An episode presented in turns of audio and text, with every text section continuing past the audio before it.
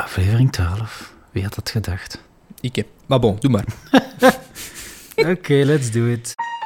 Zinvol gezeven. Wim Hambroek en Mike de Rijken. Hallo en welkom bij Zinvol Gezeven, de podcast over technologie, entertainment en alles waar we vandaag zin in hebben. In de hoop dat jij natuurlijk ook zin in hebt. Aflevering 12, jawel, we blijven doorgaan. Mijn naam is Mike de Rijken en naast mij, digitaal, zit natuurlijk weer Mixmaster Wim Hambroek. 19, Mike. Ik heb al 19 uur aan dat fucking spel verloren. Door u! Drugs, drugs is voor niemand goed, Wim. Het is als een, als een, echt waar, als een dealer heeft mij een, een voorspraak gegeven. Nu, nu kan ik niet meer zonder, verdorie. Mm. Inserters, banden, platen. ik heb zelfs al mm, opgezocht hoe ik de main bus moet maken. Het is Uiteraard, begonnen. uiteraard. Ik ben aan het berekenen. Maar wat, we- wat dat we nu allemaal aan het zeggen zijn, kan waarschijnlijk heel raar in de oren klinken voor onze, onze gast van deze week. Die denkt nu, eh, gingen wij het niet over een ander topic hebben. Eh, welkom, Leen Muilaert. Hey, goedenavond. Heb je daar iets, iets van verstaan? Of heb je iets van context begrepen wat dat Wim zei? Ik vind het een beetje bizar, maar ik, ik veronderstel dat jullie dat gaan uitleggen. Wa- ja, ik denk dat onze kijkers het momenteel al weten. Dus vorige week hebben Wim en ik voor de eerste keer drugs gedaan. Vooral dat. en eh, Ja. ja, voilà, kijk. En, en Wim is effectief verslaafd nu. Mijn mama had toen ge- onlangs gezegd dat ze nu echt eens ging beginnen luisteren. Als dit dan de- het eerste is wat dat ze hoort, we hebben drugs, dan ga ik straks telefoon krijgen. Wim, wat was dat over die drugs? En jij zo, zo kon je mama eerst de naalden wegleggen. Nee, is niet waar. Ehm, wat... Arme moeder. Arme moeder. Nee, wat, ehm, we zijn een spelletje beginnen spelen alleen. Eh je kent me nu ook al ondertussen even. Dus een spelletje dat behoorlijk verslavend is. Eh, en dat blijkbaar zo de internet-meme of de joke op de internet is het van... Eens dat je daarmee begint, dat je in een diep konijnengat valt en er niet meer uit geraakt. En dat je ze- op den duur zelf het konijnengat dieper begint te graven. Zo erg. Ah ja, oké. Ik kan er mij echt helemaal niks bij voorstellen. het is fabrieken maken. Ja. Voilà. Ah, ja, dat, daar kan ik me wel iets bij voorstellen. Oké, voilà, kijk. Maar ik, ik zal het u wel tonen na de podcast, wat dat e- effectief inhoudt. Perfect. Ja, allee, de volgende. De volgende, Het volgende slachtoffer dient zich vol- aan. volgende week. En, en we hebben Leen terug. En dan beginnen we eigenlijk een, ehm, een FA-clubje, hè, Factorio Anonymous. Ja, ja, ja, ja. waarin dat we over onze problemen kunnen praten. Nu, ik ging zeggen over problemen gesproken. Leen, maar nee, dat, dat is misschien geen goede transitie. Sorry, Leen. Nice, wacht. Maar, Hier zie. Leen, stel u misschien eens voor voor de mensen die niet weten wie dat jij zijt. Oké. Ik ben Leen Muilaert en eh, ja, Mike, ik zit eigenlijk met u in een band eh, in Plan A. Ja. Ehm, ja, ik denk dat dat ook wel al eens gezegd is in een van de vorige podcasts. Daar is al een keer over gepraat. Ehm, voor de rest, wat kan ik nog zeggen? Ik ben wel wat met muziek bezig. Onder meer, ik zing bij een fanfare. De herleving in Brussegem. Ik speel daar ook dwarsfluit. Ik speel een beetje gitaar. Ehm, maar ik had dat denk ik wel kunnen beamen. Ik kan vooral slaggitaar en voor de rest is dat niet zo speciaal. Het is vooral om mezelf te leren. eh, ik heb mezelf leren begeleiden bij mijn zang. Wat is een slaggitaar? Is, is dat een gitaar wat hij Ik sla daarop, hè. Ja. Nee, maar, nee, maar wacht, maar ik denk dat wat sommige mensen gaan nu denken van dat ze een percussionist is op eh, de klankkast, maar dat is het niet. Hè. Slag je, allee, akkoorden gewoon, laten we het zo zeggen. Ja. Is dat vooral? Ja, Ja, dat dus, klopt. eh, kampvuurzangeres, dat zo. Kampvuur, oh, dat is mooi. ja, maar Ja. dus zo van, van die, als je aan haar vraagt op, op, op een kampvuur en eh, van, Leen, kun jij Wonderwall spelen? Ah, wel, zij kan Wonderwall spelen. ja, dan ben ik eh, de eerste kandidaat om dat te doen. Uiteraard. Oh, ik heb juist nog aan een verhaal gedacht. maar dat is, voor van, dat is voor achteraan de podcast. Ik ga, er gaan zoveel dingen... Even voor de duidelijkheid ook. Leen is, is, is ja, mijn beste vriendin. Ik heb dat vorige keer ook al vermeld, denk ik. In de vorige podcast. Je hebt het nog niet gehoord, Leen. Al mijn lof over u. Ehm, Oh. Maar ja, ja, maar ja, dat bedoel, allee, even om, om aan te duiden van hoe, hoe dicht wij zijn. Jij bent ook de, de meter van mijn dochter, even Ja. voor de duidelijkheid. Dus voilà, kijk. Als je mij een beetje beu bent, dan eh, speelde jij met mijn dochter en dan merk je al dezelfde trekjes daarin. Hè. Ja, absoluut. Voilà. Eh, maar we hebben u uitgenodigd voor een bepaalde reden natuurlijk. Hè. Je hebt het zelf gezegd, je bent al met, met muziek bezig. Dit is de lang verwachte muziekepisode, hè, Wim? Uh, we, we, we, praten er al even over. Jij, jij hebt er al heel lang zin in. Ja, ja, ja. Ik heb ook, toch ook het gros van die tijd nodig gehad om te beslissen welke zaken ik effectief aan bod wilde laten komen in de podcast. Ja, inderdaad. Dus we, we, hadden in het verleden eigenlijk al een beetje gesproken over uh, um, welke muziek of welke albums of welke artiesten, maakt niet uit, vrijblijvende interpretatie, welke uh, hebben impact gehad op ons leven op bepaalde punten, zeg maar. Dus uh, doorheen onze levensjaren. Dat was eigenlijk het concept dat, waarmee dat we gaan, uh, gaan lopen zijn. dat werd verdeeld onder de drie deelnemers. Dus ikzelf, Wim en Leen. En we hebben eigenlijk alle drie een beetje ons goesting gedaan. Iedereen heeft iets anders ingezonden, eigenlijk.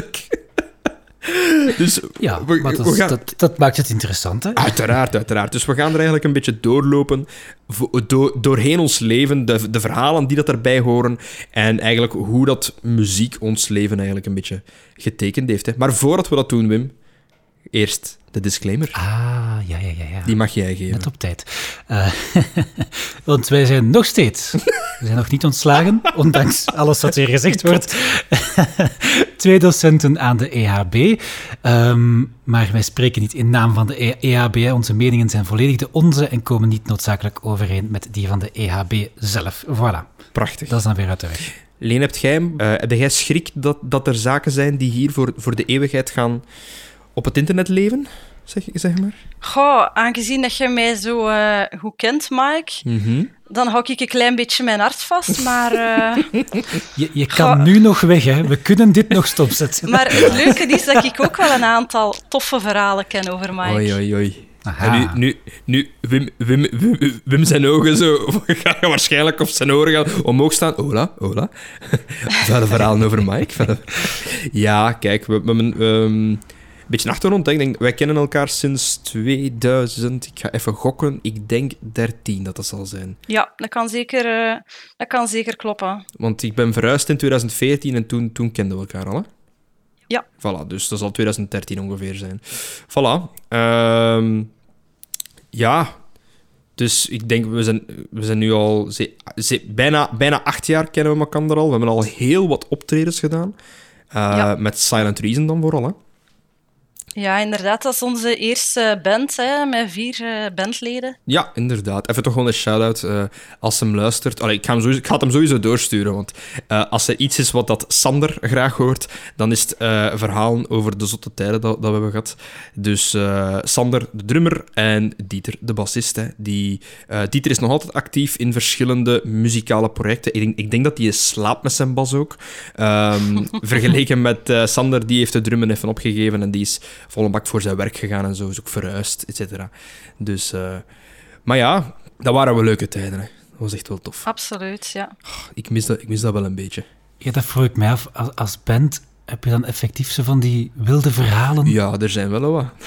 Ik, uh, ik, uh, denk, ik, Zoals, puntje, puntje, puntje, vraagteken? Ik, ik denk één van de verhalen, en het is waarschijnlijk één dat Leen ook waarschijnlijk al klaar had staan, was mijn ontgroening bij Silent Reason. Ah ja, ja daar had ik eigenlijk inderdaad aan gedacht. Vergeet niet, ik weet ook nog andere zaken over die avonden alleen. dus er zijn zoveel, er zijn veel facetten. Ze. Ja. maar inderdaad, ja, mijn, mijn ontgroening, ja, dus uh, dat was ik denk dat we een weekend, nee, een week zijn weg geweest hè, naar de Ardennen voor te repeteren in, in een huisje dat daar ergens in het Niemendal stond. En dan eigenlijk, ja, ja uh, s'avonds bordspelletjes, een barbecue. Uh, Lien is toen een keer afgekomen. Ik weet niet hoe lang dat ik daar toen al mee samen was. Dat zou ook drie, drie, drie, vier jaar geweest zijn, denk ik. Um, ja. De ontgroening zelf, misschien, misschien komt dat later nog aan bod, ik weet het niet. Misschien wel, hè, ja. ja maar dat is niet eerlijk, hè? Zo, zo, ja, ja, ja, goeie verhaal, goeie verhaal ontgroening en dan niks. Ah, maar ik, ik, zal het even aan, aan Leen laten. Hè. Ik praat al genoeg over de podcast. Hè. Ik val hier bijna van, een, van mijn stoel, zo hard op het puntje zit ik. Vertel eens, Leen, wat heb je met mij uitgestoken? Ja, ga, bij ja, een klassieke doop denkt je aan vuile dingen drinken. Dat is iets bijvoorbeeld dat Mike heeft moeten doen. Mm -hmm. Maar hetgeen dat mij het beste is bijgebleven, is uh, de foto met de koe. De foto met de, de foto met de koe. Ja. Oké. Okay. Er, er, is een Pink Floyd-album met een koe, maar het zal vast iets anders zijn. het, is iets, het, het, het, is niet, niet muzikaal getint. Nee, absoluut niet. Uh. Nee, uh, een van, uh, dus Mike zijn opdracht was om een foto te maken met een koe op de achtergrond. Dus ja, een selfie de eigenlijk. hè? Ja. selfie, ja. En hij heeft dan natuurlijk met beide handen aangenomen om het te gaan proberen. Dus je moet je voorstellen, wij stonden aan de ene kant van de draad te kijken en Mike die liep verder de diepe wei in. En, eh, En s'nachts, even voor de ja. duidelijkheid, het was, het was pikkend donker. Dus als je de foto bekijkt, ik herinner mij die nog altijd goed, dat is Mike op de voorgrond en dan zie je zo twee, zo, eh, twee rode oogjes op de achtergrond van de koe. Ja. Maar wat dat eigenlijk het grappige is aan het verhaal, eh, Mike is nogal actief en impulsief, zoals je wel weet. Eh, we weten niet waarom dat hij het deed, maar ineens eh, vond hij het leuk om een keer achter de koeien te lopen. Maar hij had er geen rekening mee gehouden dat er kleine koeitjes rondliepen ook. Dus de moederkoe heeft nogal boos gereageerd en heeft, heeft eh, achter Mike gezeten. Hè. Twee, twee stieren en een, en een moederkoe zijn ineens beginnen lopen achter mij. Ik heb nog nooit zo, zo snel gelopen in mijn leven. Ja, en wij Dat waren echt- ook echt wel serieus aan het panikeren, want hij was ondertussen nog eens gevallen ook. Dus we dachten dat we hem nooit meer weer gingen zien. Ik had al gedronken ook, dus daar moet je rekening mee houden. dus ja, selfie met koe eh, en dan zo van... Ha, ik heb hem. En dan boega, boega, boega, boega, boega. En dan iedereen is weggelopen. Buiten die stier, die is zo twee meter naar achter gelopen. Dan heeft hij zo een gigantische bocht gemaakt. En kwam die met zijn oren naar mij. Man, jongen, heb ik, heb ik gelopen toen. Oh. En dat was met, met, vier, met vier maten, hè. Eh, drie maten. Hè. Dus, eh, Ah nee, Caroline was er ook bij, ja, tuurlijk. Ja, Caroline Ja. ook. Ja. ik herinner me maar jij is zot, jij. Maar jij is zot, wat deed je? Dus ja, dat is een, een van de zaken. Er zijn nog een aantal andere dingen, maar ik denk dat dat, dat, dat was wel het meest sprekende pijs. Ik denk, ze hebben een dag daarna ook niet... eh, ehm, het Gaan kajakken. gaan, kak, gaan kakjakken en, eh, en zijn we het stad ingegaan. Hè, en wij hebben een, een fake vrijgezellen georganiseerd. Ja. Dus om, om, om onze pinten te betalen, hebben we gewoon een fake vrijgezellen georganiseerd. Dus we hebben eigenlijk eh, Sander, de drummer, die was ook relatief nieuw. en ikzelf, wij waren een homokoppel dat vrijgezel was. Dus wij hadden effectief onze, onze, onze hoed op. en wat- Attributen aan, at- hè? attributen aan en wat is het allemaal. En wij moesten inderdaad, gelijk dat elke vrijgezelle voor zijn geld moet gaan doen, moesten wij en français, want het was een Dardenne, Ah ja. moest, moesten wij dat gaan zeggen, dat, dat wij gingen trouwen en dat we aan het zoeken waren. We, we verkochten zo dingen, gelijk snoep en zo. Heeft uiteindelijk toch nog een paar euro's opgeleverd dat we nog konden gaan Dat drinken achteraf. Geniaal idee. Dat ik dat niet elke keer doe. Zo van, Ik ga trouwen betalen. Het is het eind van de maand, ik heb niet zoveel geld meer. Ah, ik ga nog eens trouwen. Ik denk zelf dat het meer dan een aantal euro's heeft opgeleverd. Hè. We zaten rond, rond de 30, 40 pijs. We hebben Oh, echt, we hebben echt nog een, tour gedaan. Dan kunnen we eens gezellig op café meegaan. Ah ja, kijk, ja, kijk. Dus van, van, van vandaar, el- elke keer als er nu iemand naar mij komt voor een vrijgezelle, dan vertrouw ik dat niet zo. Want we hadden ons ook opgesplitst. Meestal een vrijgezelle, je ziet zo één troep van, van al zo tien man. En wij waren zo per twee, ik denk Leen, jij en ik was dat, in ons beste Frans. En, da- en dan Sander en, en Dieter dan. En dan kwamen we toe. De Sander die durfde niet zo. Ik denk dat wij, wij hadden nog redelijk, redelijk wat binnengehaald. Ja, ja, inderdaad. Dat, dat ging ons goed af. Ja, maar leg dat maar een keer uit, hè, Wim. Uw Frans is al krakkemikkig en dan moet je uitleggen dat ik, ik liep daar met Leen rond en iedereen dacht dus dat ik met Leen ging trouwen. Zeg, non, non, non, c'est avec euh, mon copain. En dan ze ah, votre copine. Zeg, non, non, non, mon copain. En dan moet je dat ook nog uitleggen, hè. Oh, heerlijk. We hebben daar nog leuke foto's van. Ja, dat is juist, ja, die bestaan nog. Goed, maar ik, ik, denk, ik denk dat we kunnen beginnen, Wim, aan onze muzikale reis. Zinvol. Zeven. De vraag is wie begint. Ik ga even het woord geven, Wim, met dat je zoveel keuze had. Voordat jij begint met je eerste nummer, album, wat dan ook, geef even een keer een woordje uitleg hoe dat je te werk bent gegaan voor je selectie te maken. Eh, ja, dus hoe dat ik het heb aangepakt, ik heb eigenlijk... eh, het was inderdaad ten eerste een, een enorm mo- moeilijke keuze. Ehm, want er zijn... Ja, er waren zo heel veel verschillende stijlen en dingen die ik wilde vertellen en die ik wilde laten horen. Ik heb mij ten eerste al beperkt. Ik heb geen klassieke muziek gepakt.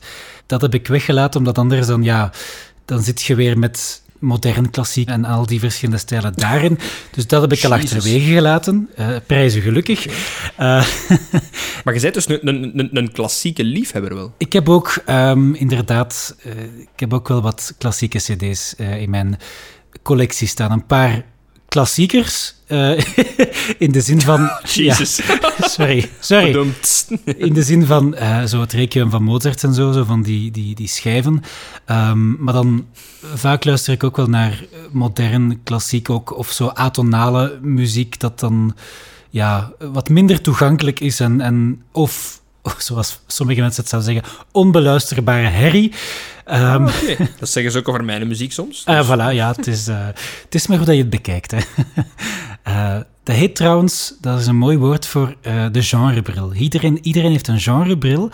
In de zin van, je bekijkt heel vaak andere muziekstijlen of nummers door de bril van uw eigen genre. Dat is zoals mensen die van, ik zeg maar iets, eh, toen de rock in volle zwang was en dan de elektronische muziek opkwam, dan de mensen die heel harde rockfanaten waren, die snapten dat niet, want die elek- dat elektronische jingle jangle, dat begrijp ik niet, want daar zit geen gitaar in. Dat kan toch niet? Dat is geen muziek. Eh, Ik heb daaraan... Ja, oké, oké, ik snap u, ik snap u. Ja, dus, dus iedereen heeft tot in zekere mate ehm, zo'n soort van eh, ja, genrebril, om het zo te zeggen. Maar goed, dat ik het heb aangepakt, want dat was eigenlijk de vraag. Hè? We zijn Ja, eigenlijk, ja, ja, ja. lichtjes aan het uitweiden. Eh, Ik heb dus eigenlijk een aantal albums genomen die ofwel gelinkt zijn aan een bepaalde periode uit mijn leven. Want ik denk dat, dat is bij veel mensen... sommige muziek is echt direct te linken aan bepaalde periodes in je leven of bepaalde dingen die je hebt meegemaakt.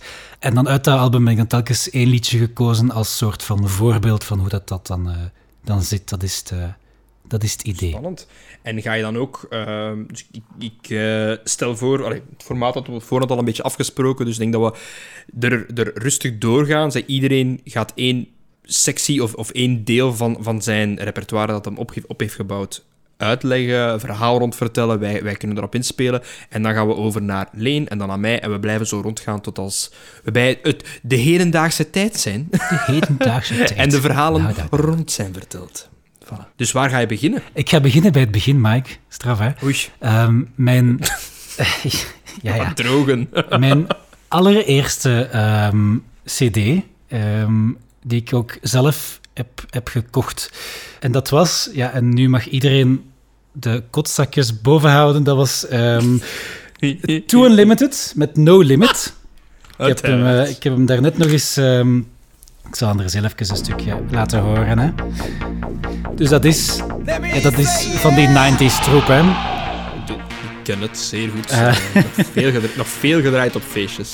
Ja, ja, eh, dat was inderdaad, dat was toen het ding. Hè. Dat is, maar dat is, dat is verschrikkelijk eigenlijk. Dat is, dat is die 90s beat, die 90s Ja. club en dan Ja. die 90s synthesizer. Ehm, maar bon, bam. dus ehm, het, dit, ter mijn verantwoording, het waren de jaren 90. Er was niet veel beters op de radio. Ehm, en als kind heb je nu ook niet zoveel, nog niet zoveel smaak. Hè. Nee, ja, het is, het is, het is, dat is het eerste, de eerste plaat dat ik had, was het Samson-lied op vinyl. Ehm, Op vinyl. maar dat heb ik gekregen van mijn ouders en dit is dan eigenlijk het eerste dat ik zelf heb, eh, heb gekocht en dan eh, luid door de stereo aan het, eh, aan het knallen was. Ik heb hem daarnet nog eens boven gehaald en ik was eigenlijk verbaasd dat hij het nog deed, want die zit vol met krassen. Maar mijn cd-speler kon het nog, eh, heeft het nog kunnen afspelen. De Too Unlimited. Ja, ja, ja, inderdaad. Jesus. Dus dat is meer dan dat is 25 jaar oud dan of zo. Dat is uitgekomen in 93. Drie, oeh, Ja, ja, oké, ja. nog, nog ouder. Ik was toen vier jaar. Ja, kijk. maar nee, maar ik heb, ik heb inderdaad, ik herinner dat, dat is de tijd zo van met eh, Gene Thomas, zo Accession, Ja. of was dat later? En dan, eh, Fe- eh, niet Fedra, maar ehm, Zora. Zora, inderdaad. Dat was um, Alleen Kom Help Me. Jij jij kent die muziek ook. Eh, zo van die dance muziek.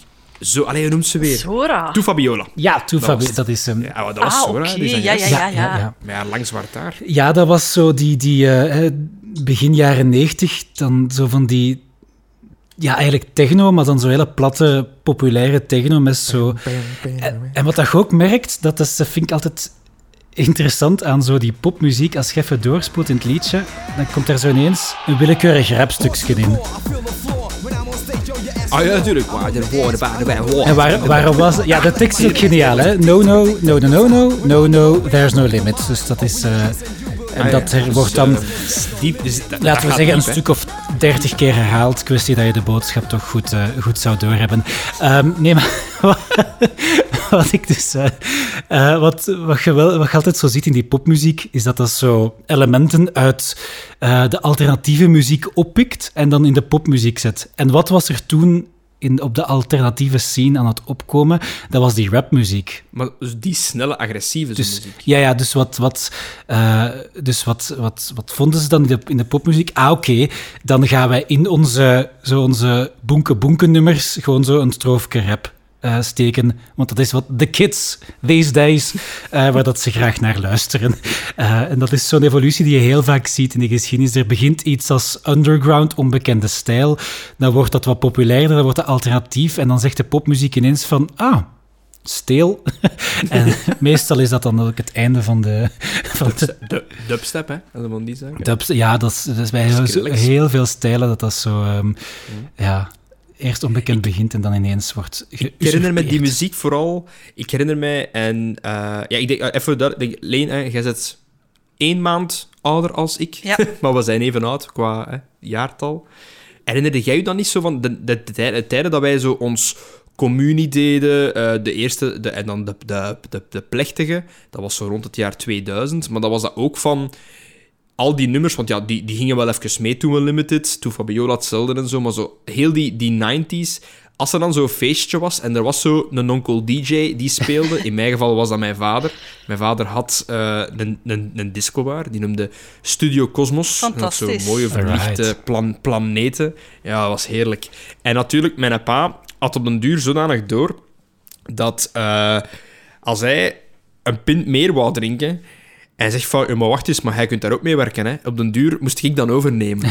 dus hij, hij speelde tot een bepaald uur. Van hier, jij kent al die platen, het is de jeugd dat nog overblijft. In het begin doet doe, doe hij eerst de, de Hoempapa-muziekjes, zijn dat altijd. De, een twist, een wals, zo echt zo voor, voor de oudere gasten. En dan, ik moest dan de moderne platen spelen op zo van die Donna Stop 50 cd's. En dan moest ik die afmixen tussen die twee. En daar zat heel veel van dat genre in. Ja, waarschijnlijk. Blue Dabba Dabba Die, uh, wat is dat? Blue Dabba Dat was ook zo eind ah, jaren 90 geloof ik. Inderdaad, van Eiffel 65. Jump for Joy heb je dan ook zo van die... Uiteraard, Jump for Joy, Jump for Joy. Um, Prachtig. Ja, ja, ja. Dus ah, daar, daar ben ik echt nog goede tijden op. Ik vind, ik, ik, ben, ik vind het jammer dat ik niet eerder ben teruggegaan. Dus ik, ik ben pas vanaf mijn veertien begonnen of zo.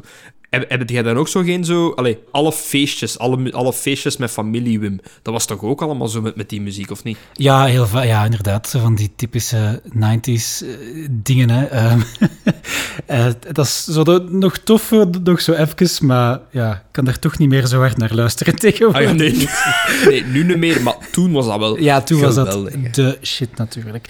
Um, ik had nog één dingetje over Too Unlimited, want ik heb... Um, ik... ik uh, ben een beetje een verzamelaar. Ik heb hier bijna alle uh, Oors Nederlandse pop-encyclopedies staan, of encyclopedieën. Uh, Oor was een Nederlands muziekmagazine en dat, die brachten elke twee jaar een Nederlandse uh, pop-encyclopedie uit.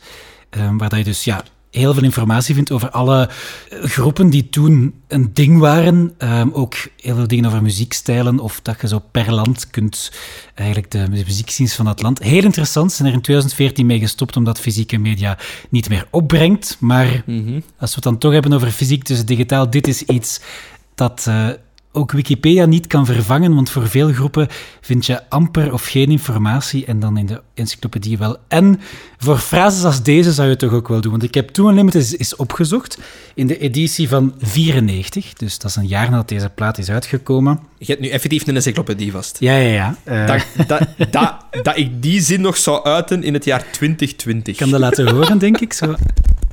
Hè, zie, oh, het, is, heerlijk. het is een echt een boek. Um, Too Unlimited. De commerciële nederhouse bubblegum-sensatie van de jaren 90, zowel nationaal als internationaal. Dan staat er een beetje een uitleg over wie dat erin zit. Um, en dan... De aanstekelijke dancemuziek van Too Unlimited kenmerkt zich door een hoge kindervriendelijkheidsgraad plus idem meezingbaarheid en blijkt over de hele wereld even hitgevoelig als ABBA in haar hoogdagen. Artistiek, flinterdun en pretentieloos, maar alles wat ze aanraken verandert in goud, platina of meer. Klinkt heel goed. Wauw. Dat is altijd leuk, zo toch die, die lichtjes sarcastische toon waarop het is geschreven. Maar hebben die nu juist Too Unlimited vergeleken met ABBA? Eh, ja, in de zin van dat het een even grote hitmachine was toen der tijd. Eh Waren die internationaal bekend? To Unlimited is echt de wereld rondgegaan. Ja, ja. Ah, dat wist ik is heel hard opgeblazen, dat is ongelooflijk. wie zat daarin? Ehm, er zaten eh, de twee art allee, artiesten, het is te zeggen, de twee mensen op de voorgrond waren eh, eigenlijk gewoon dansers. Die, die, die- dat, was het, de, de, ja, dat was het front van de groep. Ehm, Ah, die twee vrouwen. dat waren Ja. in, in Nederland, dus dat was een man en een vrouw, dacht ik. Ehm, maar daarachter zat een producersduo, een Belgisch producersduo, die eigenlijk al die, eh, al die hits hebben gemaakt. Ehm, ik heb nu net de encyclopedie dicht gedaan, anders had ik dat kunnen, kunnen zeggen wie dat daar waren, natuurlijk. En zijn, zijn, zijn die nu nog actief? Nee, toch? Eh, nee, ik heb het eens opgezocht. Ze hebben wel nog wat solo-dingetjes gedaan, maar niet echt veel om, het, eh, om nog over naar huis te schrijven. Van de popsensatie in de jaren 90 gaan we naar whatever Leen brengt. Dus Leen, Ja, ik ga nu vragen, hoe zit jij te werk gegaan voor je selectie te maken? Want jij hebt single-nummertjes ja gekozen, dat hè? klopt. Ehm, ik heb eigenlijk een beetje gekeken door mijn geschiedenis naar bepaalde liedjes dat een invloed hebben gehad op, eh, op mij als persoon, maar ook vooral ehm, op mijn muziekcarrière. Er zijn dus bepaalde... ehm, er is bijvoorbeeld een zangeres en die heeft echt wel eh, ervoor gezorgd dat ik ben beginnen zingen. Eh, ik herinner mij nog, ik heb de cd naast mij liggen. dat gaat om de cd van Sanne. Ik denk dat niemand haar echt goed kent, tenzij dat ik zeg Sanne en Erik. Ah ja, de Erik. Ja, ja, is gewoon een toffe, kerel wel. Maar als hij te veel gedronken heeft, ik weet het niet, hè. Sanne en Erik, welk jaar? Over welk jaar spreken we nu? Goh, dan ga ik een keer moeten kijken. Is de ehm, CD waarschijnlijk, de dat produce datum? gaat. Oei, ik heb actief sinds 1990, pop. Maar normaal gezien, als je Sanne en Erik opzoekt, gaat er wel opkomen. Hè? Ja, dan, krijg ik, dan krijg ik veel te mooi. En dat Voilà. wordt ingeleid door een heel erg jonge Ben Krabbe, zie ik hier. Ah, ja, ja, ja. Veel te mooi. Dat is dat, hè. Oei, oei, oei. Ja, ja, ja, dat is het. Maar ik denk dat dat nog na die cd is geweest. Hè? Want eh, zij heeft eigenlijk eerst ehm, alleen een cd uitgebracht.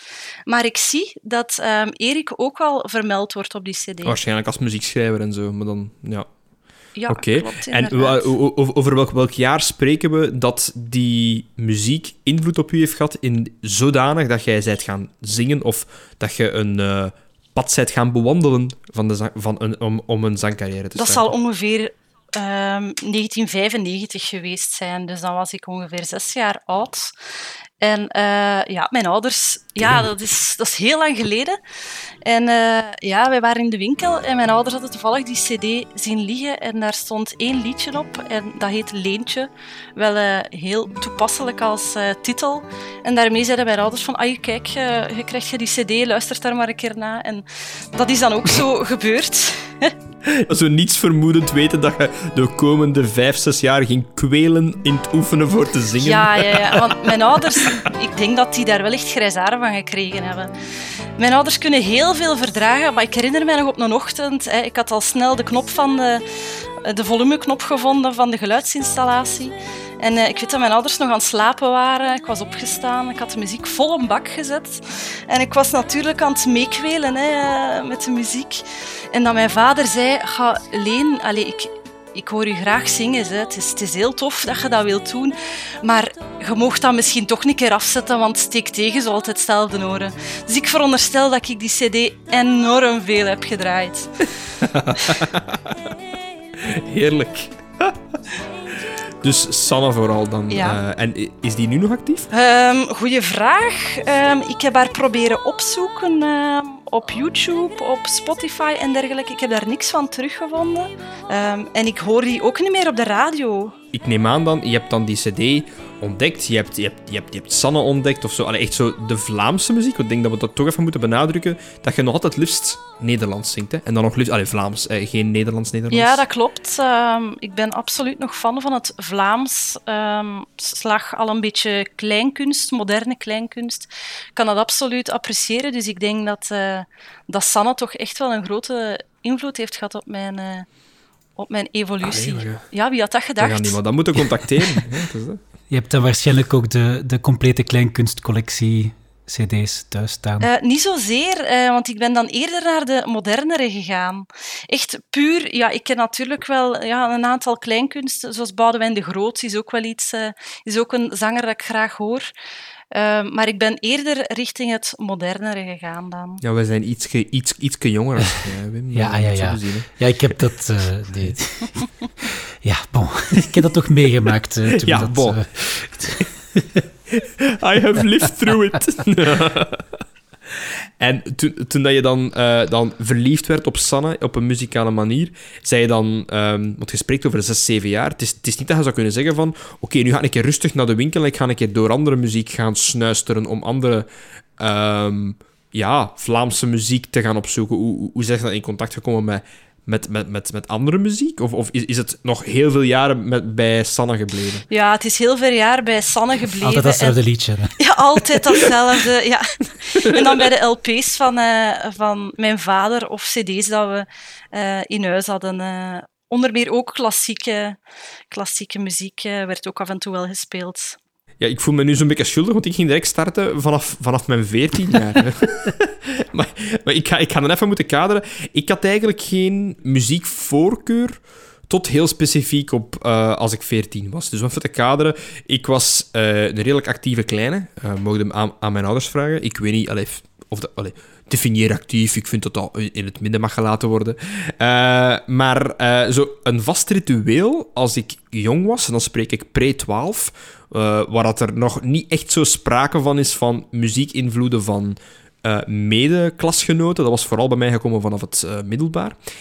Dan was het vaste ritueel zondag, de Donna Top 50. Ik denk dat dat van 2 tot 4 was, of van 2 tot 5. En dan uh, was volgens mij een uh, heilig moment voor, voor, voor mijn ouders toen. Volgens mij ook wel het poppetjesmoment, eerlijk gezegd. Want die plaatste mij gewoon in, de, in, de veranda, in een veranda. Want een gigantische veranda die met een heerlijke houtkachel verwarmd werd in, in de winter en heerlijk warm was in de zomer. En alle Lego werd opengesteld op een gigantische tafel. En gewoon van het begin tot het einde van die top 50 was ik rustig met die Lego aan het spelen. Elke zondag. En ja, vandaar ik zeg van ik had niet echt een voorkeur, want ik luisterde gewoon naar wat er op die, ja, op die op 50 kwam. Ik herinner mij gewoon nog zo van. Um, uh, jij, gaat dat, jij gaat dat zeker kennen, Leen. Uh, kende die film Coyote Ugly? Ja.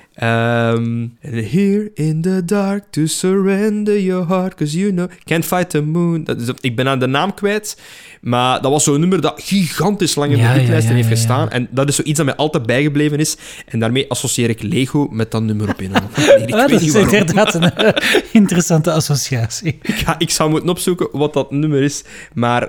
Um, iets met de Moonlight, ik echt...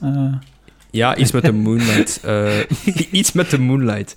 Kunnen jij het erin plakken, postproductie? Merci, okay, Wim. Ja, check. Je kunt, het, je, kunt, je kunt het anders hier inplakken. You can try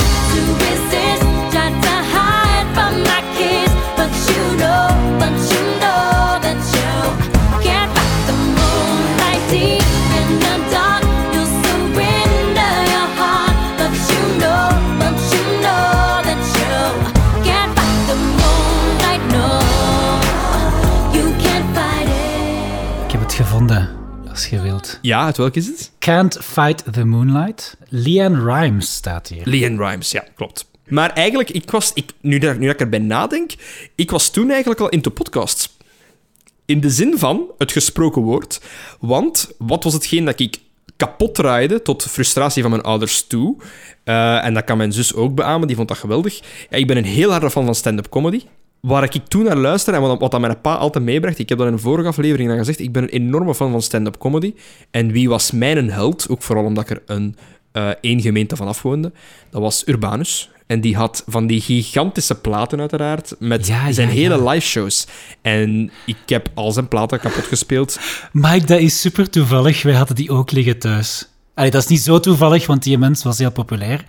Maar er zijn ook inderdaad twee platen van Urbanus die ik, denk ik, als, als ik ze nu zou opzetten, die ik gewoon nog kan mee Oh ja, nee, ik, ik, meezeggen. ik kan heel zijn show geven. Dat is Urbanus in, in het echt. Met onkel Colonel, Ja, ja, ja, met de nonnekes, met zijn wortel. Ja, ja, ja, echt. Juist, ja. En, en Urbanus van Anus of Ja, zoiets, dat- was er dan ook... eh, Dat is ervoor, ja. ja, Ja, nee, ah, Heerlijk. wij hadden die ook. Dus daar hebben we iets gemeenschappelijk. Zalig, zalig. Nee, maar dat, is, allee, dat blijft nog altijd een gigantische held. Van, hoe, hoe, allee, hoe dat die mij kon vermaken en tegelijkertijd mijn pa die lag daar even hard kriek mee. Dus dat was echt, was echt humor voor alle leeftijden. Met een onkel kolonel, dat had hem van die aluminium, aluminium, alu- aluminium latten. En ja, dat was altijd lastig, want die... ja, nee, ik, ik lig er nu al kriek mee als ik daar terug aan denk.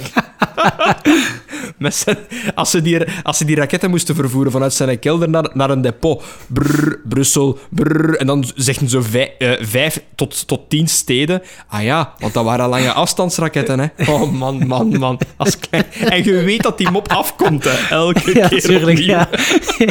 Inderdaad. Oh man, man, man. Een onkel kolonel die heeft zelf ook een vreselijk ongeluk meegemaakt in het leger. Oeh, die lag een keer op zijn rug van onder te sleutelen aan zijn atoomkernlegerwaterstoffiets. En eh, dat dikzakske die kwam afgereden met zo'n enorme zware leopardtank. Recht over onkel kolonel zijn twee benen. Vermorzel, vergrijzel, verpulver, verbrijzel en gekneusd ook een beetje. Onkel kolonel heeft nu twee aluminium benen. Maar zijn voeten zijn nog goed. Ah, ik ga het daarbij houden voor, voor, voor mijn seks. Ik, ik zal straks wel inpikken met mijn nummers. Maar ik vond dat toch... Ja, nee, dus ik denk toen heel veel... Maar ook van, van andere komieken. Hè. Dus ik heb eigenlijk altijd, vanaf dat ik Urbanus gehoord had, heeft mijn pa altijd zo platen meegebracht van andere komieken. Ehm, niet Hans Steven, uiteraard niet, maar welke nog? Zo echt zo... Ook Nederlandse komieken. Hij heeft er zo een paar meegebracht. Ik kende mij de namen niet meer. Maar die stonden wel regelmatig op bij mij thuis. Toon Hermans of zo misschien. Dat kan, dat kan. Kan heel goed zijn. Ja, klopt. Ik, ik, ik, ik weet het niet meer, zeg, maar, eh, maar ja, bon. Eh, zoals ik al zei, dat, dat, toen dat ik... eh, dat was mijn periode ook zo, denk ik, 7, 8 jaar. Ik, dus van dan tot mijn 12. Op mijn twaalfde zijn mijn ouders gescheiden, dus ik kan heel mooi dat allee, eindpunt bekijken van waar dat we daar... In, in dat huis, in Herne, vlak naast Tollenbeek, waar dat Urbanus nog altijd koning is. eh, daar schijnt, hè. Eh, dan, allee, dus daar eh, herinner ik mij al- van alles muziek smaken. Is, was het al- altijd, altijd pop op de, op de radio, geen voorkeur. Maar die platen van komieken, dat was hetgeen dat er wel bleef, bleef hangen. Goed, Wim, ik speel de bal door naar jou. Ik heb inderdaad ook wel zo tweetal jaren van mijn leven verspild naar Donna te luisteren, maar dat is dan snel beter geworden. Ja, ja, maar ja, dat is... ik- nu nu ver- veracht ik bijna pop. Ik, ik kan daar amper nog naar luisteren. eh, zonder gefrustreerd te geraken, dus vandaar. Ja. Wat dat ik heb met pop is van... Heel vaak zijn dat 13 in een dozijn. Dat is altijd al zo geweest. Eh, mensen die zeggen van vroeger was de muziek geniaal en nu niet, dat is gezeven. Dat is zever, ja. Elke generatie vindt dat. Ehm, popmuziek is altijd populair geweest en commercieel geweest, per definitie. En dan tien jaar later herinneren we wat dat dan er, eh, er wat bovenuit stak. Eh, maar mijn relatie met popmuziek is altijd, kijk, als het opstaat, ja, ça va. Ik ga daar niet zelf naar zoeken, want het komt genoeg naar mij toe. Ja. Ehm, en, en, en soms zijn er ook effectief goede dingen, maar kijk, ehm, dat is zoals dat, ehm, dat een van... eh, the bells are ringing. pa- Ja, ik ben heel ziek. Ja, ja, ja, ja. Allee, van wie is dat nu weer? Eh, dingen, eh, Coldplay. Van Coldplay, ja. Eh, Weet is, dat? is, is dat Kloks? Cl- nee. Nee, kloks is het Kloks niet. is... Of eh, Bells are ringing, is vroeger. bells and father the choir singing. Ja, dat, hè. Ja, kom aan, we zijn er bijna. hè. we zijn er bijna. Which is when I rule Ja. the world. Rule the world. Ja, Heet, voilà. heet dat zo? Ik denk het niet. Laat. Maar Nee, hè? als je het op gaat zoeken, gaat je het vinden. Viva la vida. Coldplay weet ik, eh, weet ik wel te appreciëren. Ja, ah, wel, maar dat is nee. wat ik wilde zeggen. Coldplay kan ik appreciëren. Eh, die eh, Viva la Vida, ik vond dat prima popnummer, hè, in de categorie prima pop. Ook met zo die, die klavecimbal, dat vond ik tof gevonden. Die strijkers, hè. En de, de eerste keer vond ik het tof, de tweede keer vond ik dat ook tof, maar de, de, de, de 643ste keer, ja, dan kwam er toch wel wat sleet op zitten. En dat is vaak het probleem met dan de, de popradio. Als het dan in die A-lijsten zit, dan is dat voortdurend en dan... Dan inderdaad, dan ga ik het ook beu. St- staat voor de 17e week op rij op nummer Ja. 1 in Donna. Ja, fuck off. Nummer 1, 1, 1, 1. Maar goed, eh, Leen, uw relatie met de popmuziek. Allee, als in nu. Ik weet, jij luistert iets meer naar pop, denk ik. Ja, dat is echt de laatste tijd uh, meer geëvolueerd richting pop. Omdat ik de laatste jaren eerder op zoek ga naar... Oké, dat is een mooi liedje. Kan ik dat zingen? Goed. En uh, dan dan hoop ik dat ook te kunnen brengen met de fanfare. Ah, ja. Maar op een volledig andere manier, weliswaar, de fanfare. Hè? Ja, ja, nee, eigenlijk niet. Hè. Ja, dat, dat, ja, dat klinkt inderdaad op een andere manier, dat klopt, maar je hoort het er uiteraard ook volledig in. Hè. Ja, maar de, uh, um, voor de mensen die dat niet weten, want het, het is, allee, als, ik, als ik denk aan fanfare, dat zijn de, allee, initieel, toen je me dat eerste keer zei, dat zijn de mensen die door straat lopen met de trommels. Ja, ja, oké. Uit, uit wat bestaat een fanfare en wat exact doe jij daar, of wie is er allemaal aanwezig op zo'n fanfare? Als we denken aan de klassieke fanfare, denken we inderdaad aan oompa-oompa-muziek en denken we aan uh, zuipen op café, bij wijze van spreken. Het is misschien wat oneerbiedig hoe dat ik het uitleg, maar vroeger werd dat wel vaak zo gedaan. Hè? Uh, maar uh, de moderne fanfare, uh, daar zitten koperblazers in, soms ook houtblazers. maar ik moet wel eerlijk toegeven, de fanfare in Brussegem is geen traditionele fanfare meer in de zin. ik speel er ook in mee en ik ben een houtblazer, ik speel een dwarsfluit. Normaal gezien wordt, horen wij niet thuis in een fanfare. We hebben ook um, drummers, we hebben marimbas erbij en dan hebben we ook natuurlijk trompet. Um, ja, we hebben eigenlijk een, een heel uitgebreid arsenaal aan, uh, aan muzikanten. Hè. Cornet zit er ook bij. Dat is wel lekker. nee, maar... Um, en, um, Saxofoons, ja. Jullie, jullie treden ook wel dan... Hoeveel keer treden jullie op uh, dat valt te zien. Ja, nu is het natuurlijk uh, jammer genoeg niet. Ja, uiteraard. Co maar, uh, Covid buiten beschouwing. Ja, we hebben een aantal belangrijke optredens en dat zijn er denk ik een, uh, een vijftal. En wat komt er dan ook nog bij? Ja, we moeten ook nog de Last Post. Uh, dat is op 11 november. Dat is ook iets wat we moeten doen. Dat kunnen we niet direct zien onder optreden, maar dat komt er natuurlijk ook wel bij. Maar we hebben bijvoorbeeld een, eh, een lenteconcert, een eindejaarsconcert. En dus ja, wij als fanfare, wij brengen niet zozeer de klassieke stukken, maar wij brengen popmuziek. Hè. Um, dus een deel is muzikaal, gewoon zonder zang. En uh, een ander deel is uh, dat ik ook zing. Dus dan kan ik uh, zelf liedjes uitkiezen. Dan wordt er eens bekeken wat dan mogelijk is met de fanfare om dat uit te brengen. En dan, uh... Dat vind ik altijd wel iets meer oemf hebben, letterlijk en figuurlijk dan. In de zin van, als je, je spreekt dan over, als ik je nu hoor, koperblazers, houtblazers, uh, percussie, uh, strijkers, etc. Er is er allemaal bij. Jij, een dirigent. Dus een dirigent bij, neem ik aan, die alles ja, ja, in, in goede banen leidt. uiteraard. Is dat de, de fameuze Walter? Ja, dat is Walter. Ja, de fameuze Walter, ja, inderdaad. Ja. Uh, al, veel, al veel verhalen over gehoord. Uh, maar allee, ik vind een popnummer op zich, vind ik... Bij mij, mijn frustratie bij popnummers is meestal, het is te simplistisch, het is niet complex genoeg, uh, het lijkt mij uh, uit een machine gerold meestal. Wat, wat, wat dat voor mij frustrerend is. Uh, als, als muzikant zelf. Dat popnummers die soms een beat hebben dat niet verandert over heel het nummer. En meh van, van inhoud hebben, zo hoog scoren, puur omdat het een catchy beat is. Ik word daar zot van. Maar bon. Maar hoe... Zo, zoals het een To Unlimited ah, ja, ja, maar zoiets. Ja. Maar nee, je hebt gelijk. Hè. Je hebt gelijk. No, no, no, no, no. Maar voilà, oké, okay, dat danst goed. Dat verdient miljoenen. En jij zit dan zo aan een nummer te schrijven met inhoud, met meerdere uh, bandleden. Sommige mensen, allee, meestal bij een, bij een band schrijft er ene het nummer uit en dan invloeden van de rest komt er dan bij. Maar een nummer in, door, door een fanfare gebracht dan van Leen.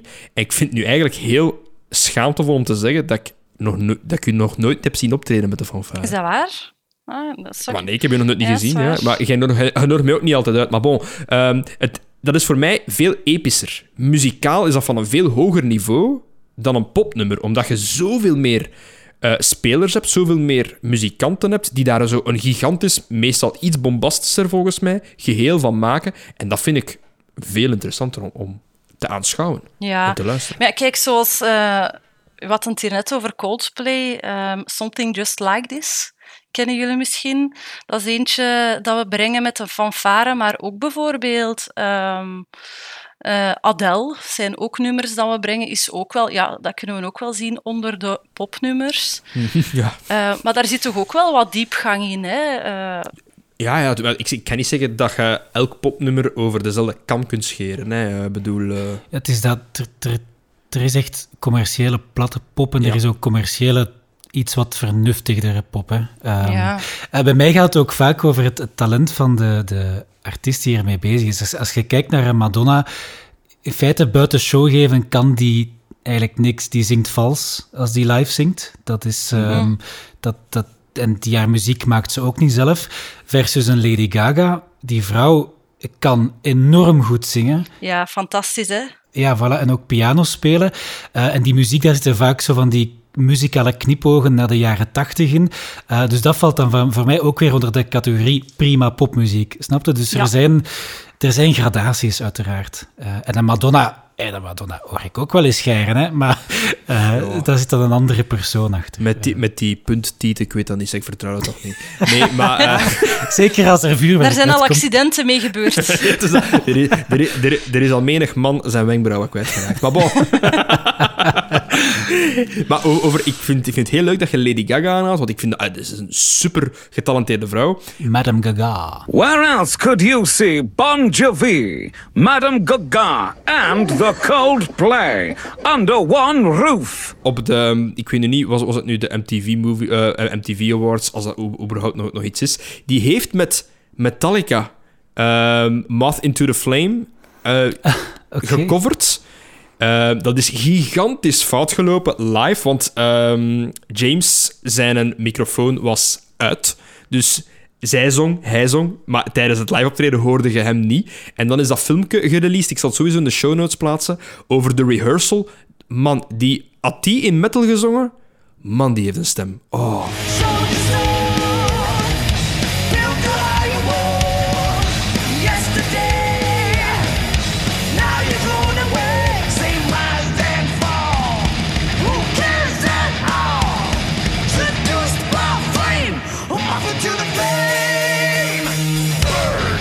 Haar, haar die heeft dan zo precies zo een, hoe noemt dat, zo een, ehm, een onesie aan dat je bij ballet aan hebt. Net kousen daaronder. Allee, dat dat was even voor de duidelijkheid, dat is ook een schoonvrouw, vind ik persoonlijk. Ehm, dus die zat daar zo met haar heupen te zwieren. Daar zit de hele show bij, op naaldhakken. En die zingt, maar ik zweer het u, Martin to the Flame. Dus samen met James Hetfield. En ja, ik heb er zo het, het verhaal erachter. Die hebben niet zoveel geoefend, want die waren allebei, gelijk artiesten, grote artiesten doen, die vliegen allebei naar één plek. Die moeten performen binnen één of twee dagen. En ja, die neelt dat gewoon. En dan hoorde die praten, in dat filmpje zie je ze ook praten, voor het optreden. Dat ze zo... Die weet perfect waarover ze praat. Van, die break daar, doe je dit, dat, doe dit, dat. Ik denk dat Leen daar heel mee... eh, denk dat Leen weet wat ik bedoel. Als wij praten over van, oké, hoe gaan we dit nummer nu inkleden? Of hoe gaan we daaraan werken?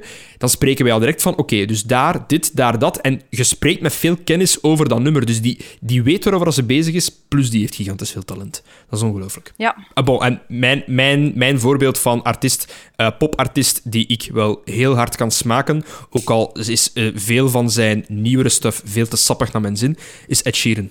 ja, ja. ja. Wat dat die kerel kan, alleen, die heeft, nog voordat hem nog neiger populair werd, heeft die een zo Pinkpop en zo, ik denk dat dat een van zijn bekendste optredens is, volledig, ik denk dat die, die, die komt daartoe, die heeft tien gitaren mee, een looperke, hetzelfde looperke dat ik heb, en die rijgt daar een repertoire aaneen, volledig, aan, volledig alleen, en die weet dat publiek in te pakken. En technisch, qua... Ja, ik ben, ik ben fan van looping en akoestische gitaar. Dat is, die is technisch enorm sterk, hè. Dat is ongelooflijk. En zo zijn agressieve, snelle rap zo... Mm, dat kan ik wel smaken.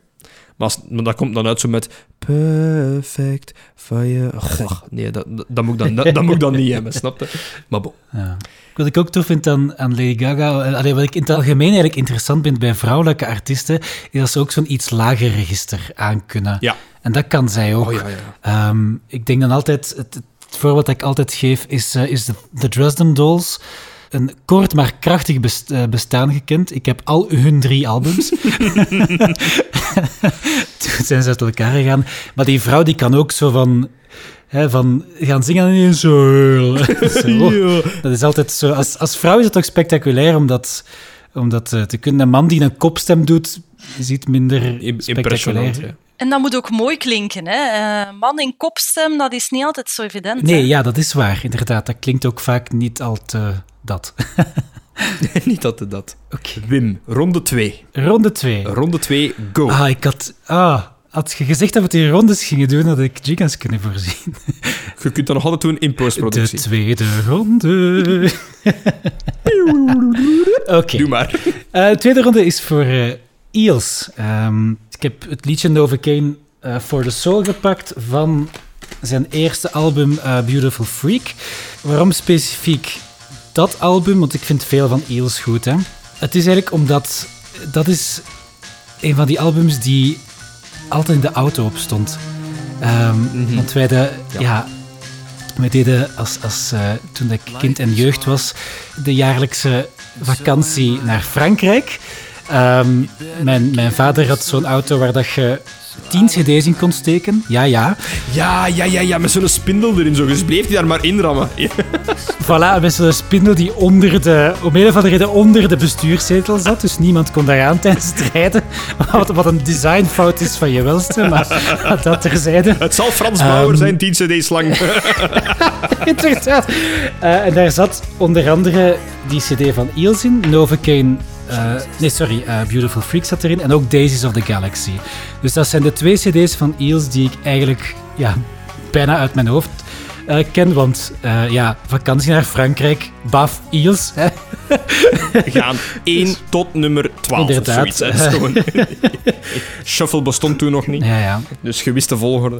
Eh, en dat was ook zo de periode dat ik effectief, de, ja, naast dan die, een, die, die platte techno van daarnet, eh, wat trouwens wel nog altijd te vertalen is in mijn... Ik heb nog altijd wel een zekere ja, affiniteit met zo dance, trance en zo die iets hardere techno, maar dan vooral inderdaad om te feesten of uit te gaan, is dat wel een keer eens tof.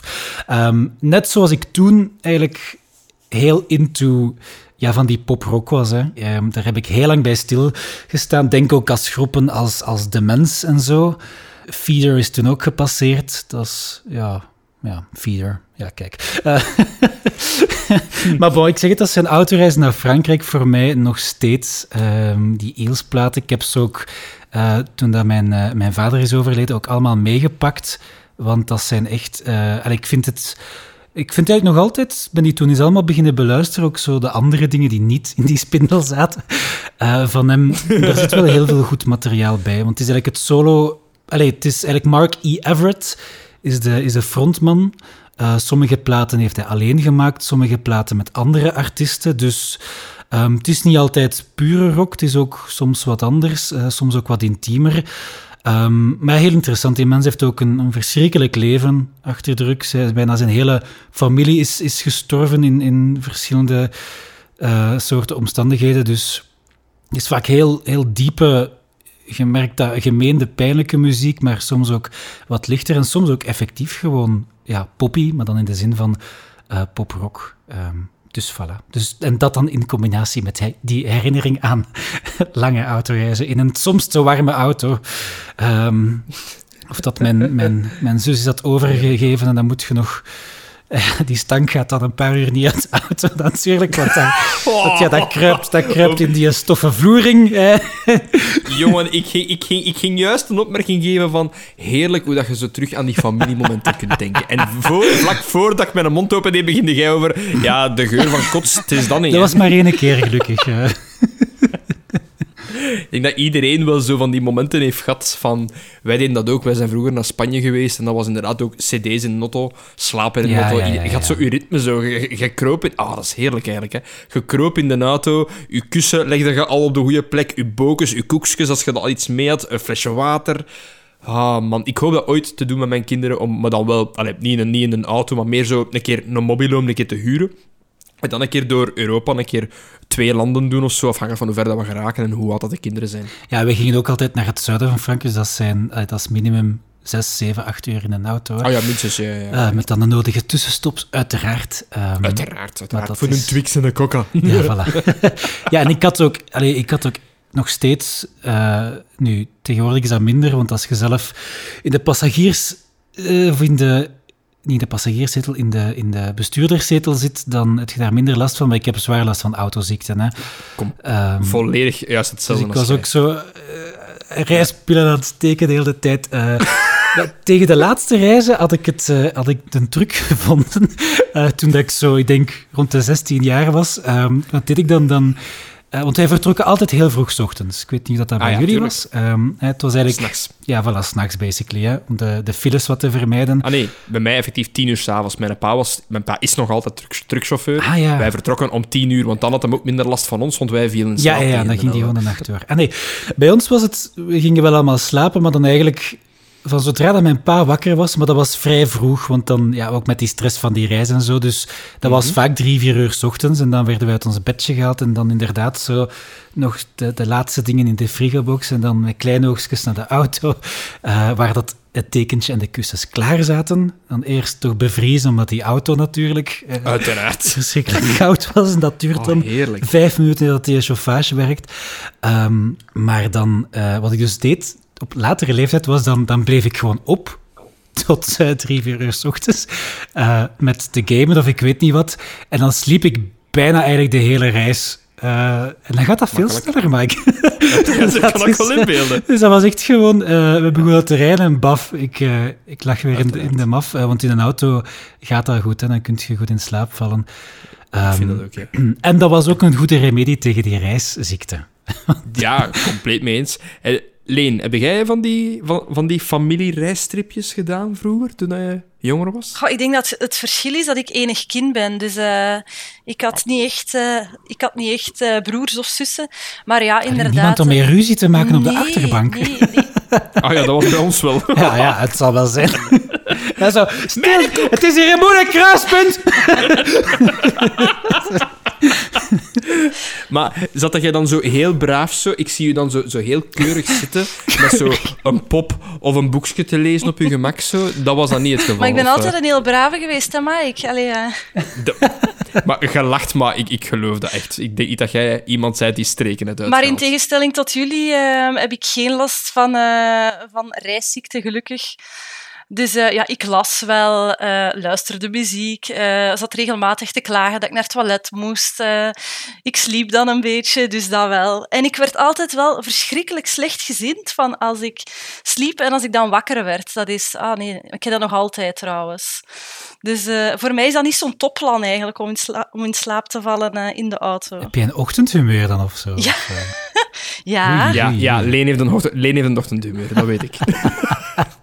Ik moet gewoon een beetje wakker worden, dat is het. ik, ik een klein beetje, maar het valt mee. Ik ben iets knorriger s ochtends, Mhm. ehm, maar... Mhm. Maar je slaapt gewoon graag langer uit, hè? Laten we het, laten we het even zo? Waar komt dit vandaan?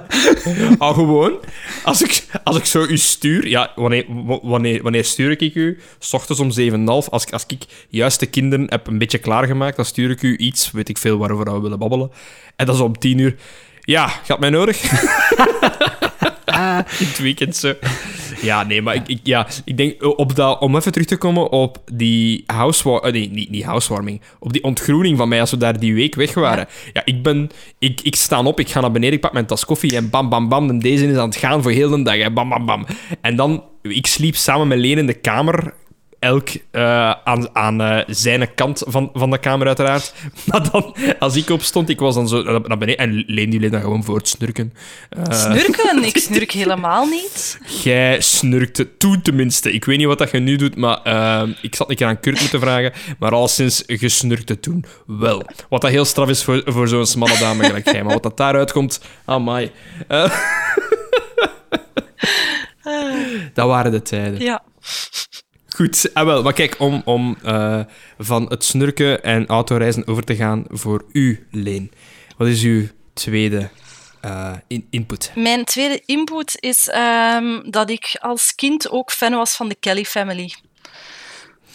De Kelly Family. Ja, ja, fantastisch hè. Daar moesten Ah, zowel Mike en Eh. ik toch even mee gniffelen, denk ik. Nee? Is het waar? Waarom? Is dat, maar dat is toch... Dat is, toch, zo- is dat niet zo heel oudbollig? Allee, Ja, Zijn dat die ke- Maar ik, ik, ik denk dat ik de Kelly Family mix met eh, de, de Doo-Wop Boys. ah ja, nee, dat, is het niet. zeker, Nee, hè? die zijn het niet. Oké, maar de Kelly Family, dan moet ik een keer goed... Amerikaans-Ierse Ja, popgroep. klopt. Eh, Bestaande uit bestaande het gezin uit Kelly. Kelly. Dus dat, is- dat is gewoon fantastisch. Dat zijn broers en zussen en die maken samen muziek. Ik had dat al... Ja, maar dan, dan zijn ze oftewel een geniale muzikale familie of gewoon een bende, een bende seuten. Ik, ik, ga, ik, ik, ga ik ga gokken op, op optie 2. Maar heb je de foto al gezien van de familie? Ja, vandaar dat ik voor optie 2 kies eigenlijk. Ja, allemaal lang haar. Zo, ze zien er ook wel een beetje als hippies uit. Ah, wel. Vandaar, dat, is- dat lijkt mij zo een familie... Gelijk, het ding dat ik hier zie is de Kelly Family Over the Hump. Dat is een cd, vermoed ik. Eh, en dat lijkt precies alsof dat, dat zo... ehm, ja... Je kent dat wel. Dat is zo precies zo Denemarken, Noorwegen, Finland. En dat is zo een heel afgelegen plekje waar er zo één groot huis staat. En daar woont een hele familie in. En af en toe komt er een van die familie het stad in voor eten te halen. En zo lijkt op die familie. Dat is zo'n recluse is. Ja, zo. ja, ik kan het begrijpen waarom dat, eh, waarom dat uw beeld ervan is. Het, het klinkt wel heel, heel folky ook zo. Het is, en als ik het zo hoor, die Fell in Love with an Alien. Ja, dat is, eh, dat is een liedje van, eh, van 97. Hè. Ja, dat is toch een van hun bekendsten eigenlijk. En waarom dan specifiek dat lied? Ik vond dat een heel leuk. Ik vond dat catchy. eh, dat bleef hangen. Ik heb bij jou specifiek voor dit gekozen vandaar. Ah, en dat is ook een van de eerste liedjes dat ik eh, op de gitaar heb leren spelen. Ah, voilà, voilà, kijk. Het tweede gedeelte. Ik moet wel zeggen, nu dat ik het zo even beluisterd heb, het, het, het blijft wel inderdaad... Het is... eh, het, het, do- het doorstaat de, ol- de, de, de whistle-test. Ja, ja, ja. Ehm, als jullie dat, eh, die verwijzing kennen, ehm daar waren de, de, de popproducenten vroeger in Tin Pan Alley die zeiden van... ehm, ze hadden daar zo mensen die daar kuisten elke dag. Ze noemen die The Old Greys, omdat dat zo oude grijze figuren waren. En ze waren de hele tijd bezig met popnummers af te mixen, eh, de hele dag. En op het einde van de dag, het, hetgeen dat ze aan het, dat die, eh, die, die, kuispers, die kuis, dat kuispersoneel aan het fluiten waren, dan eh, wisten ze van, dat gaat de hit worden, want die blijven hangen. En dat is wat dat is de Old Grey wisseltest. Oh, wauw. Ah, Oké. Cool. Dus go- goede popmuziek die voldoet aan dat, eh, aan, eh, eh, ja, aan, hoe moet ik het zeggen, die test. Mooi. Ja. En wel, ik denk, denk dat ik eigenlijk naadloos kan aansluiten op eh, hetgeen wat jij gezegd hebt. Van een van de redenen dat je dat nummer gekozen hebt, blijft plakken. En het heeft ook je een van de eerste gitaarnummers. Dat is ook waar ik mijn eigenlijk officieel eerste nummers, zeg maar, eh, heb eh, op gebaseerd. Dus een klein beetje achtergrond. Ik was 14. Ehm, ja, ik, ik, ik, ging eh, naar, uiteraard, gelijk elke normale persoon, naar middelbare school. En ja, nieuwe vrienden. Veel van mijn oude vrienden kwamen niet mee. En je dan ik was heel hard beïnvloedbaar. Ik was een, een gigantisch harde nerd. Eh, ik had toen nog geen baard, spoiler. Eh, en ehm, ja, een bleekscheet, mager, niet gespierd. zeker geen luide klep toen. Dus ik was eigenlijk zo'n beetje... Ik was echt heel zwaar een meeloper tot mijn vijfde middelbaar. Dus wat, doe je dan? De muziek dat die van uw klas luisteren en wat dat toen hip was, dat luisterde ik mee. Dat was toen heel hard skatemuziek. Eh, dus toen had ik al mijn eerste rockervaring. Eh zo Zoals ik ook van die vrienden, inderdaad, van die skaterboys. Skaterboy, ja, inderdaad. Het probleem is dat wij hadden niet altijd eh, de centen toen, ik herinner me nog, voor zo de Vans te kopen in die tijd. Zo echt Ah, zo... ja, ja. En wacht, hè, Dat was de shit. ja, en dat, dat was de shit. En dan zo van, wat ik enorm haatte, maar iedereen deed dat, ik weet niet of je dat weet, die Vans, die deden hun snuren nooit niet dicht. Hun veters. Ah ja, dat is waar. Ja, Ik ja, haat ja. dat, want dan. Nu dat je het ik heb zoveel met een voet omgeslagen, mijn jongen. En dan... En dan, en dan want ja, want hoe breder dat, dat die schoen was, hoe cooler dat die was. Hè? En dan... Wat, wat, wat deed ik dan? Ik deed... En dat was gigantisch ongemakkelijk, maar toch bleef hem zitten. Ik deed die snuren... Wij, wij noemen dat snuren, veters. Die veters deed ik onder de lip achter mijn Achilles deed ik daar vast en verstopte ik zo in mijn schoen dat ze toch maar niet zouden uitvallen, dat ze goed vast zaten. Maar je zag dat niet. Maar dat was gigantisch oncomfortabel. Maar bon, ik was dus een gigantische meeloper, je merkt het. Maar dan, eh, ik was ook een gigantische, ga- gigantische nietsnut. Ik deed niks anders thuis als liggen, zitten. Van PC was nog geen sprake, van gitaar was nog geen sprake. En er is eigenlijk één persoon die daar, toen, toen ik de muziek aan het samenstellen was, vond ik toch de van, ik moest dat vertellen of ik moest dat toch, toch een keer aanhalen. Eh, dus zoals ik al zei, ik was 14, mijn ouders zijn gescheiden op mijn 12. En ik denk dat toen mijn ma is toen beginnen verkeren met iemand. Allee, dat heeft re- re- redelijk lang geduurd. Ze zijn nu niet, niet, niet, niet meer samen. Ehm, en dat was, die, die kerel noemde Davy en dat was een metalgitarist. Maar je zou dat niet zeggen. Dat was zo precies zo de meest corporate, brave, rustige persoon dat je kende. Maar die speelde in een black metal band. Maar echt. En die speelde gitaar. Ehm, en dat is zo'n beetje de kerel. Ja, natuurlijk, als, als, als die zo lang eh, met uw ma verkeert, dan begint dat toch eh, in een bepaalde vorm een soort van vaderfiguur voor u te worden. Wat dat die voor mij wel geweest is op bepaalde vlakken. En die deed op een bepaald moment, ik herinner me nog, ik lag, ik lag voor de zoveelste avond gewoon weer in de zetel, niks te doen. En dan zei hij... En jij nu niks anders dat jij kunt doen? Ik herinner me nog dat, dat, dat, dat er over een gesprek met mij aanging. Eh, en die kerel heeft mij eh, gezegd van... Ja, ik vond dat wel interessant zijn muziek, maar ik kende daar niks van. En die heeft mij toen ene cd gegeven. En dat was de eerste... oh, sorry, de tweede cd van Children of Bodom. Eh, nog altijd een van mijn favoriete bands. Ehm, en het Allee, dat heeft mij op mijn eigen traject gezet van de muziek die ik graag hoorde. En dat was effectief dan black metal, dus zware, maar melodische metal. En ik denk dat het nummer dat ik daarvoor gekozen heb is Downfall. Dat is het, voor, het voorlaatste of het laatste nummer op die cd. En dat begint heel melodieus en heel technisch.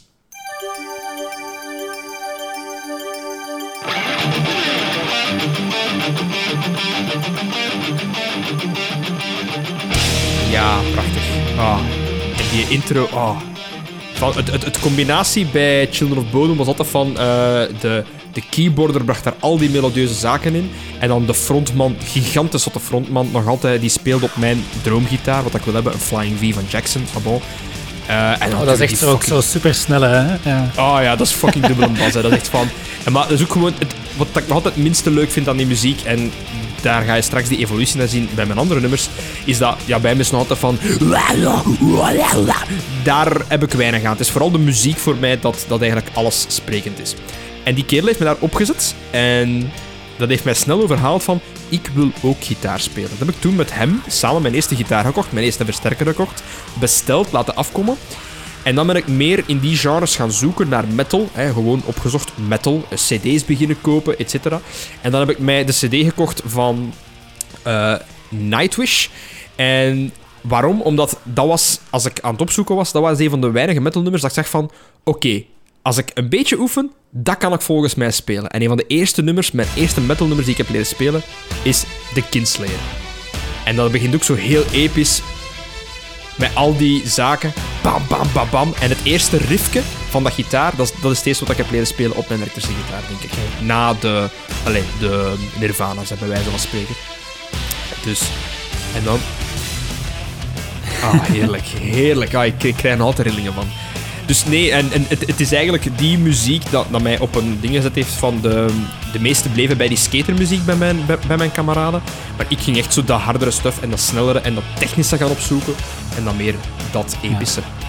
En ook even voor het verhaal af te maken van, van, van eh, ja, Davy dan. Niet alleen heeft die kerel mij beïnvloed op het gebied van mijn muziek door gewoon mij dingen aan te reiken. Mijn leren gitaar spelen. Hij heeft mij basiszaken op gitaar geleerd.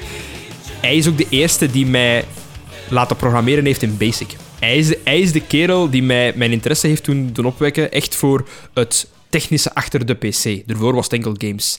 Maar die heeft effectief ervoor gezorgd dat ik meer ben gaan beginnen troubleshooten, dat ik zelf gaan problemen ben beginnen oplossen, meer op het internet gaan opzoeken, zo die zaken.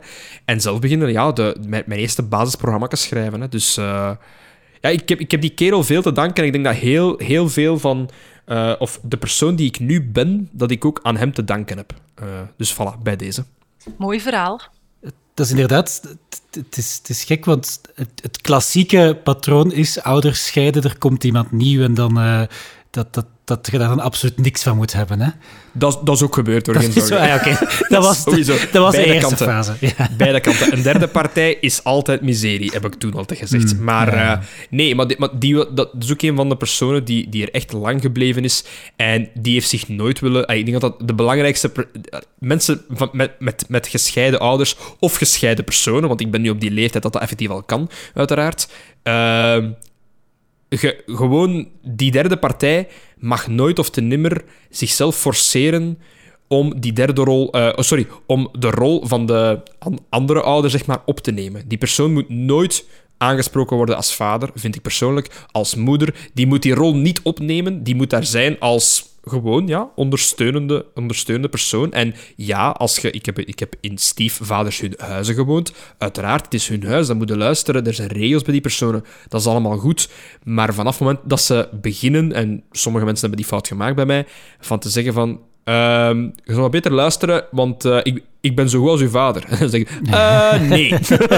Nee, nee, nee, nee, nee dat, is, dat is iets heel anders. Hè. Eh, mijn ouders zijn ook gescheiden, maar toen was ik al een pak ouder. Ik, eh, allee, ik was twintig of zo, dus ehm, dat was dan anders natuurlijk. Dan, ik, dus ik Mhm. moest niet meer verhui- mee verhuizen, hè, heen en ah ja, ja, zo ja. Ehm, maar het is effectief ook zo wel even geweest dat mijn moeder dan zo heel even niet iemand had leren kennen en mijn vader dan ook. En dat is toch, het is toch altijd inderdaad een, iets vreemd eh, om te Het zien. is in- ja, maar toch dat is- begin. Ja, dat zijn nooit echt...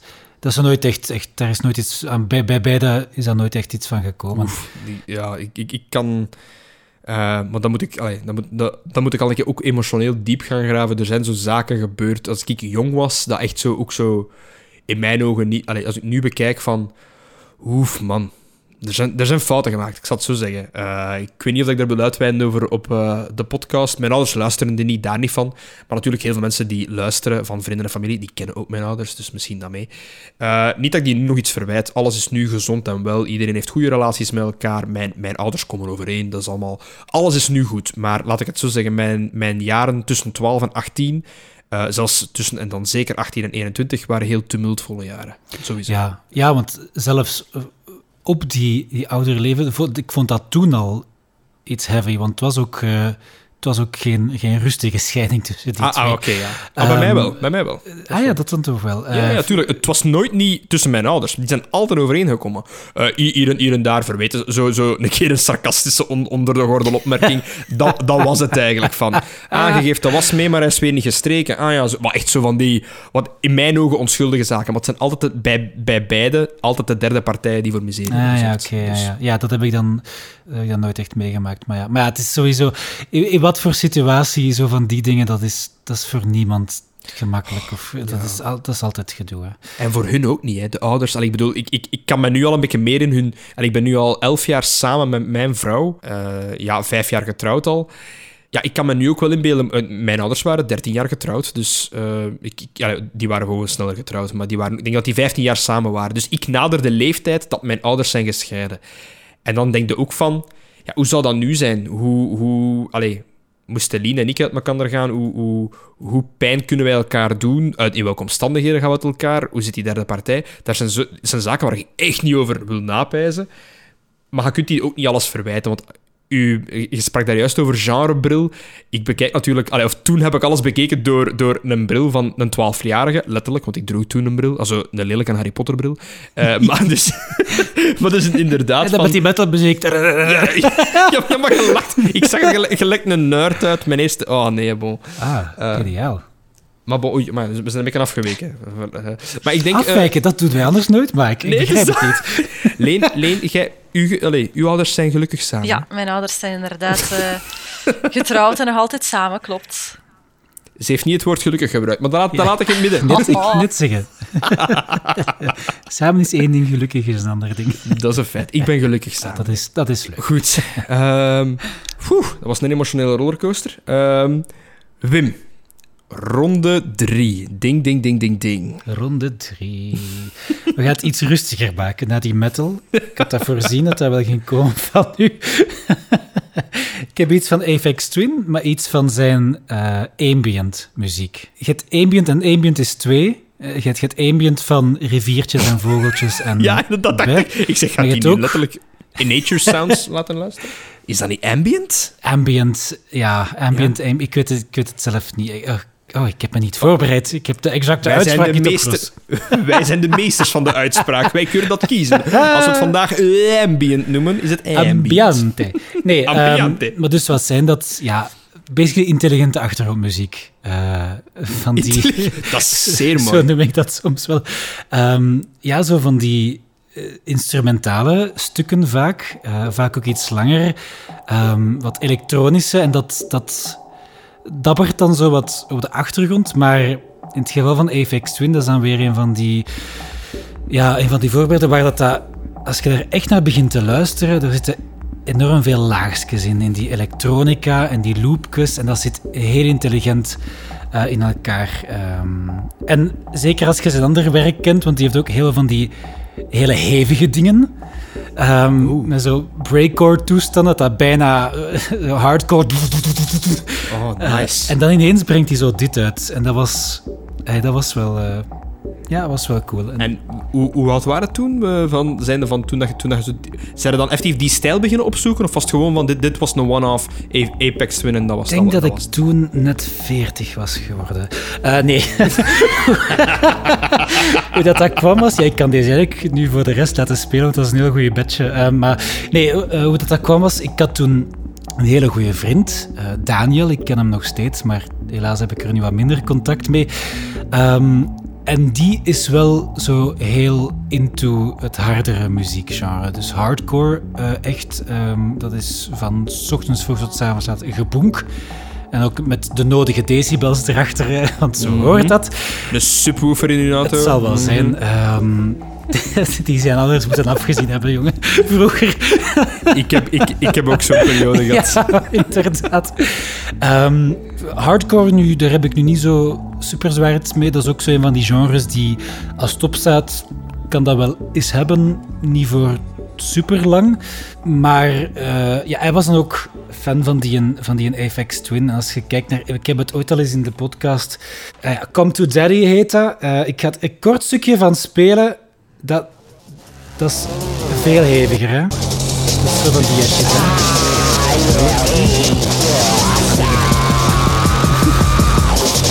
Allee, dat is, dat is ook weer in de categorie teringherrie. Ehm, Ah, wel, ik was aan het denken, als ik dat hoor, zou ik eigenlijk zo direct... Kan ik dat hier niet muten, dat ik het niet meer hoor? Maar dat kan ik mijn momenten wel eens hebben, zo'n teringherrie. Maar dus die, dat, is, dat vond ik dan interessant aan die mens, van die maakte dat. Ehm, en dat heb ik dan via die en Daniel leren kennen. En dan heb ik zo daar ook wat andere dingen. En dan kom ik ineens bij die Selected Ambient, of Ambient, Ambient, Ambient Works uit. Ehm, en dat staat dan vol met van die hele ingetogen elektronische stukjes. Maar zoals ik zeg, eh zit er heel goed in elkaar. Ehm, dus dat is dan eigenlijk zo die, ja, die, die periode van eh, zo de, de late puberteit, het, eh, het, het bijna afstuderen van het middelbaar, het, het, het, bijna eh, het heel vaak uithangen met die en Daniel dan. Ehm, en dan, ja, na een tijd begint je elkaar ook wel te, te beïnvloeden qua stijlen natuurlijk. Hè. Eigenlijk wat het over lo-fi gehad, dat is een nieuwe benaming, maar het, het lijkt mij heel hard te neigen richting die elektronische ambient, als ik het zo hoor. Dus ik denk dat die, een, die Selected Ambient Works, als je zo van die lo-fi studeermuziek wilt, dat is er ook wel eentje die daar mooi kan inpassen. En dan als je zin hebt, kun je ook eens zo zijn experimentelere dingen er een keer eens bij halen. Goed, ik hoop dat jij hier een prachtige transitie hebt, Leen, naar uw materiaal. Ronde drie. Een prachtige Ah, transitie. wel, eh, ik hoor jullie zo praten eh, met een hele eh, uitgebreide uitleg en ik, ik zie mijn nummer hier staan voor mij en ik denk, oei, ik kan er niet zo heel veel over vertellen deze keer. Goh. Ik heb gewoon goede nummers gekozen. Hoeft ook niet Ja, altijd. voilà. het volgende nummer dat ik gekozen heb is van eh, Nelly Furtado. Furtado, Furtado, Furtado, alstublieft. kijk, oké, dank u.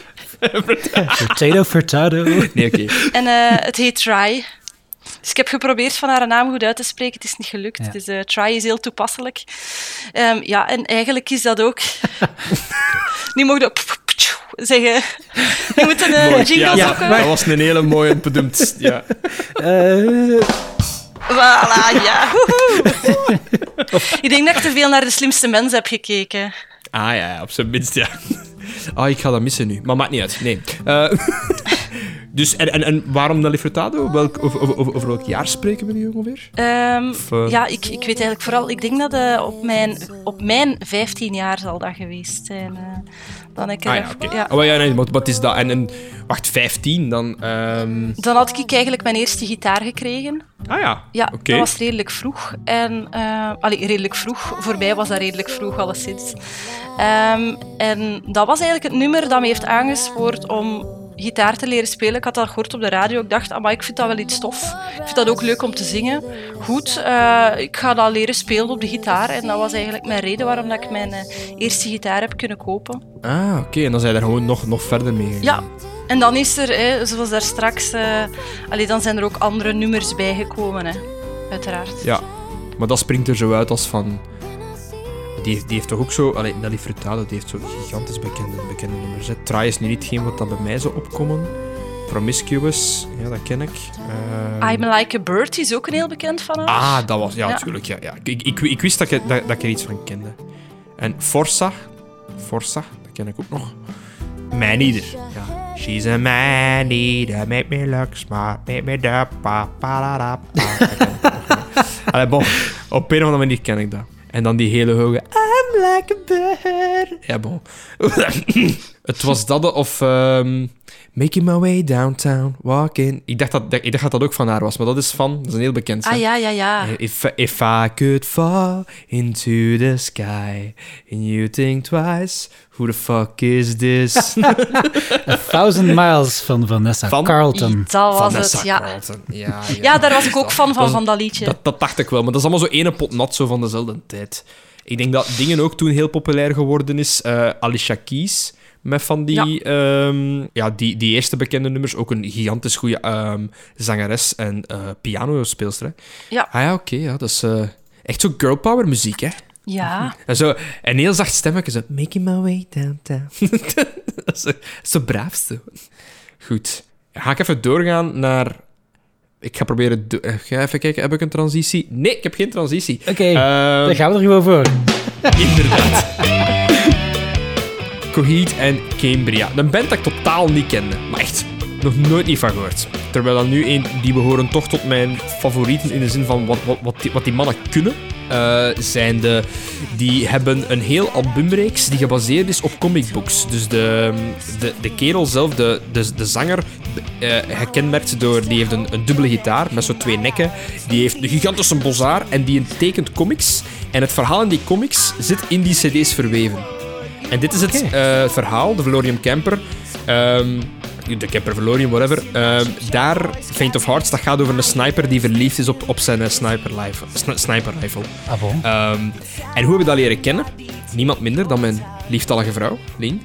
Eh, dus ik heb Lien leren kennen toen ik, ik vermoed... pff, ja, ik heb ze ergens gezien... Goh, ik ga, ik ga onder mijn voeten krijgen, ik weet dat nu al. Maar ik, ik, ik, ik, ik, ben er, ik, ben, ik heb ze leren kennen op een eh, rockconcert. En dan eh, pas veel later zijn, zijn we beginnen verkeren. Maar het is dan dat we echt zo... Allee, uiteraard, MSN was toen hip. eh, dus veel babbelen met haar, late avonden. Uiteraard, waar praat je over? Muziek maken. En dit is... Ik weet niet of het nu nog altijd is, maar ik denk het wel. haar favoriete band, sowieso.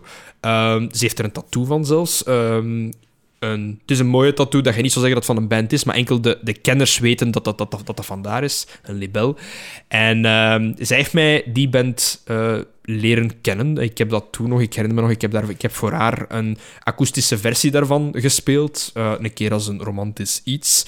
Ehm, er is een akoestische versie van van Faint of Hearts. Dus dat is wel een nummer dat mij bijgebleven is bij zo het begin van mijn relatie met mijn, met mijn hu- huidige vrouw, uiteraard. Dus, en dan daarop volgend, zoals ik al zei, ik werk altijd in duo's.